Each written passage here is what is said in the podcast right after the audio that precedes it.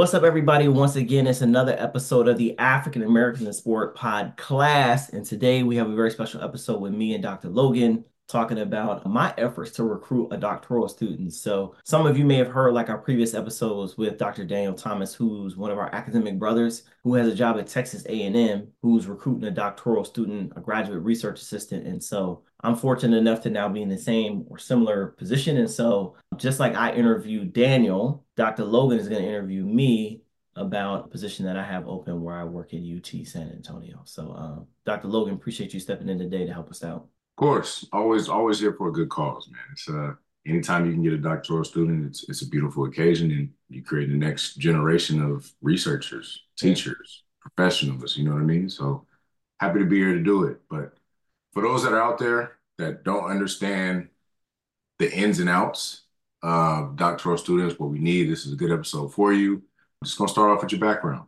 Yeah, we I don't I don't know if we've ever like really dove into this in the pod class before, but uh, undergrad, I went to North Carolina A&T, studied physical education. Masters went the Ohio State study was called physical education. So disability and sport, disability, physical activity, that type of stuff. And then at UT, where I met you, I studied physical education, teacher education in uh, in the program of curriculum and instruction. So that's sort of my academic background from a research standpoint. I have an interest in teacher education at minority serving institutions, in particular, historically Black colleges and universities. Dr. Logan, me and you have written some papers about race, education, and sport. And so mm-hmm. that's a research interest of mine. And I'm also interested in, you know, the preparation of minority male teachers. And I haven't written on that extensively, but it's one of the roles that I have now where I work, where we're trying to recruit and develop and, and retain some men in the teaching field. And so if someone has a research interest in that that they like to study, I'd love to bring somebody on who could who, who could do some of that work as well. So one thing I would say that that you noticed we were both beneficiaries of having mentors that didn't make us do work that we didn't want to do.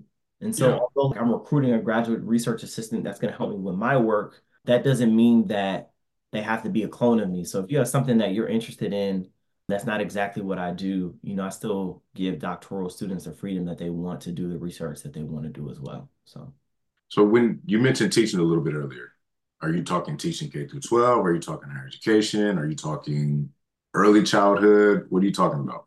So, in terms of the research or my experience?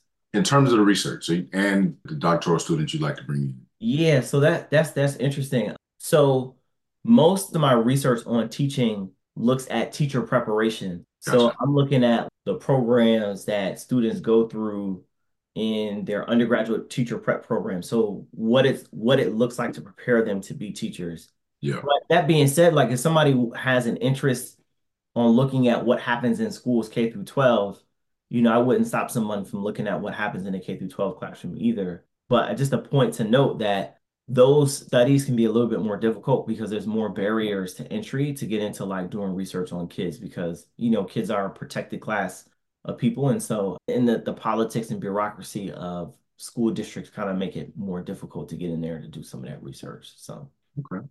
Okay. What as a graduate student of yours because you described these would be the the responsibilities you you would have how would it go? What would you say would be their schedule or what, what would they experience as a graduate student with you? Yeah, I think it's either 19 or 20 hours a week that the graduate research assistantship is required for the student to do work with me. And a lot of it's like mentoring work on, on research and things like that that I'm working on. Of course, there's also the classroom requirement. So you'd be a full-time student taking roughly two to three classes a year for three years. And the way things are set up at UTSA is, is that you go all year round. So it's fall, summer, spring. It's like every time that there's classes offered, you should be like taking class. And that's beneficial because I only have funding for three years. And so the hope is, is that someone could come in and, you know, get to work, get in and get out as soon as possible and be on their way to working back in like K through 12 as like an administrator possibly, but even being a university professor and things like that, which is which is what we're going for. So in terms of you know, the work that they would do, essentially, whatever projects that I'm working on at the time, the student would be helping me collect data, write articles. And so being a graduate research assistant isn't just about that student working for me. They are also learning the process of becoming a scholar and a faculty member. And so if I do research and they're my assistant, their name is going to go on the publication, which makes you more marketable in the field when you go out to get your job working at a university, what have you. So that's the commitment in terms of like the typical general commitment. There are other things that come with this as well. So because it's a graduate research assistantship, basically your school is paid for. If you're an out-of-state student, meaning you don't live in Texas, there's a waiver for for your out-of-state cost of your tuition, in addition to your tuition pretty much being covered if you were an in-state student. So you're also going to get a stipend of about um, just under $25,000 a year. And along with that also comes health insurance, which is a, a, pretty good package considering the value of how much, you know, your doctorate would cost you in the three years to, to complete everything. That being said, the expectation is that the person who is working in his graduate research assistantship is a full-time student. So it would be very difficult for someone to come in and it's like, oh, I want to still be teaching in schools. That's not going to work. You'd have to be willing to take the pay cut if you're in a situation where you're taking a pay cut to come and really do a deep dive and study and become a scholar and have everything paid for. So okay. And there, particularly with with San Antonio, can you tell us a bit about San Antonio? Why it would be a good spot to be a graduate student, or your experience there, particularly for melanated folks? Yeah, so so San Antonio is a is a brown city. So the majority of people who live here are folks of color, although there's a um, a smaller, much smaller black population here. I've done a um, really good job of building community and things like that. And so if someone was coming from out of state and they were African American or black and really wanted to find some community, I, I, I would have no problem connecting you with folks and things like that and making connections for you. So I don't think it would be as hard a transition for, you know, someone who's interested who's black, it wouldn't be as hard a transition to come here as let's say somewhere in the Midwest, you know, where it's like really pale. You, you know what I'm saying? Like it would be the shock of coming here would be totally different than like going to Iowa or something like that. The other part is although inflation is like a real issue everywhere, for San Antonio to be the seventh largest city in the country, it's relatively inexpensive to live here. So if you were to compare San Antonio to Dallas to Houston or Austin, it's much less expensive to live here than it is to live in some of those other large major cities. And so there's some advantage there. I would also say I think that there's an advantage that the way that our program is structured is that you go all year round. Because we weren't we weren't in that situation. Our funding for summer was not no. wasn't covered. And so what that means is if if you don't have funding for the summer, that means you aren't getting classes paid for, but you aren't getting your stipend either, right? And so we had to scratch and scrounge and look for opportunities to make some more money so that we mm-hmm. could pay bills for our apartments and whatnot in the summertime. Yeah. That that won't be as much as an issue here. So I think San Antonio is a good place for you to study, given the fact that you won't be making a lot of money economically. It may may make more sense to be here than some of the other larger cities. So Okay. I'm about to ask you a hard question just about you as as an advisor, because I'm assuming if somebody comes in as, as, a GRA for you, you would like to be their advisor, um, going through the process of PhD, correct?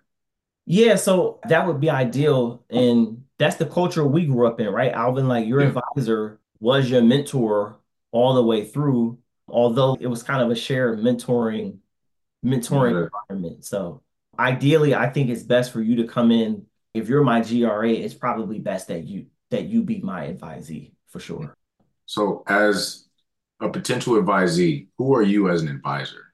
Like how do how do you support growth of a scholar? How do you plan to I don't know, just help increase their profile if they do want to go to NT Academy? Yeah. What are some of the things that you you would do as an advisor? So I think one of the things that you and I have benefited from was being this network mm-hmm. of of black men and also some black women too and some folks who aren't black who are dispersed throughout the country at different universities, right? And so I view mentorship as a collaborative effort. And so Daniel, who was on the show, Dr. Marcus Johnson, who hasn't been on the show yet, but at some point he will be. We collaborate. We talk at least once a week about research projects and opportunities to publish. And so I think it'd be good to bring the GRA into some of those projects so that they can learn from Daniel, Dr. Thomas, and Dr. Johnson and get on some publications. Because what you might find I mean, is that although like I'm the mentor and they're my research assistant, you know, they may wind up having a better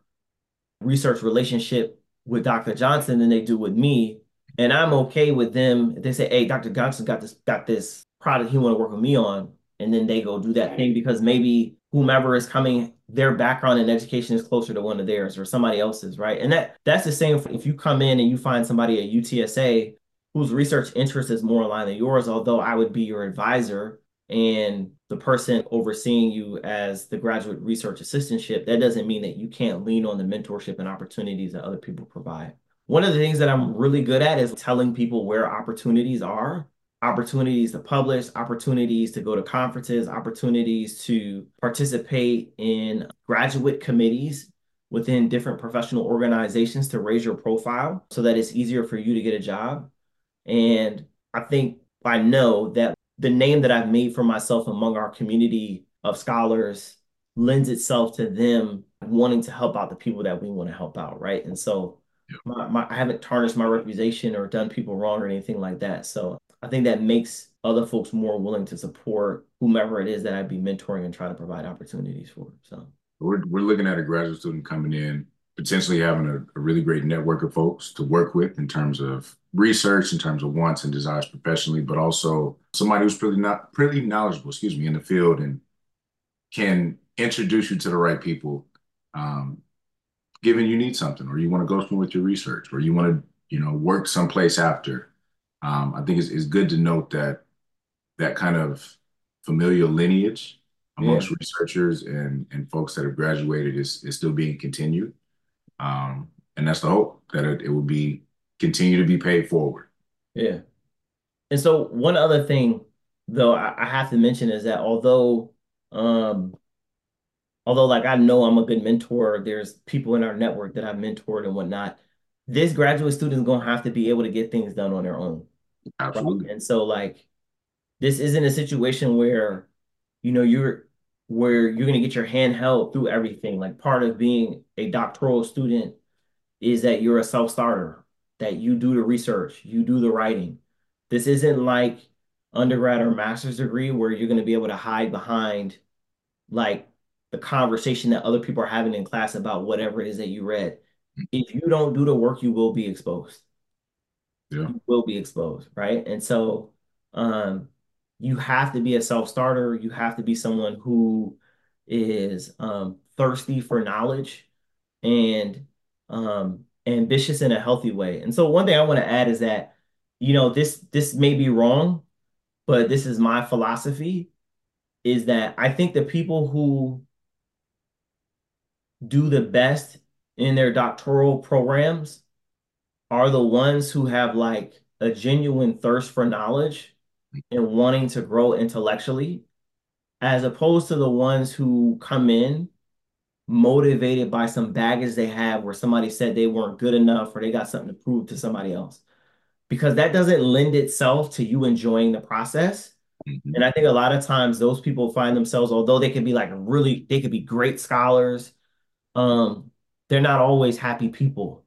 And I think that there's a way to do this um, from like a, a, a real healthy place, a real curious place, a real desire to want to grow and develop and learn more, um, as opposed to having a chip on the shoulder to get through. Now, that being said, if you got a chip on your shoulder and you're highly motivated, you want to get it done, come on, like I'll still take you I just my challenge to folks is is that you can have joy and still pursue your doctorate degree and not yeah. be about what other people are going to think about you afterwards or what other people have said to you in the past, but just like a real process for your own growth and development and becoming a scholar and um, an intellectual. Absolutely. Well, last thing before we uh, drop off here, how does one get in contact with you? So yeah, you can hit me up on LinkedIn. Uh, my name is Langston Clark. There aren't too many of us. You should find, be able to find me on the one that lives in San Antonio, Texas. Uh, you could also hit me up on my work email at langston.clark at utsa.edu. And I would add that we are recording this in mid-December. And mm-hmm. so the deadline to apply for doctoral programs at UTSA is, I believe, either February 1st or February 15th. Um, so we have some time, but not much time if someone is interested in um, applying and uh, you know working with me and getting their doctorate. Good stuff, Dr. Clark. Always a pleasure. Dr. Um, Logan, a really great graduate student, and uh, Until next time, brother. All right, bro. Peace.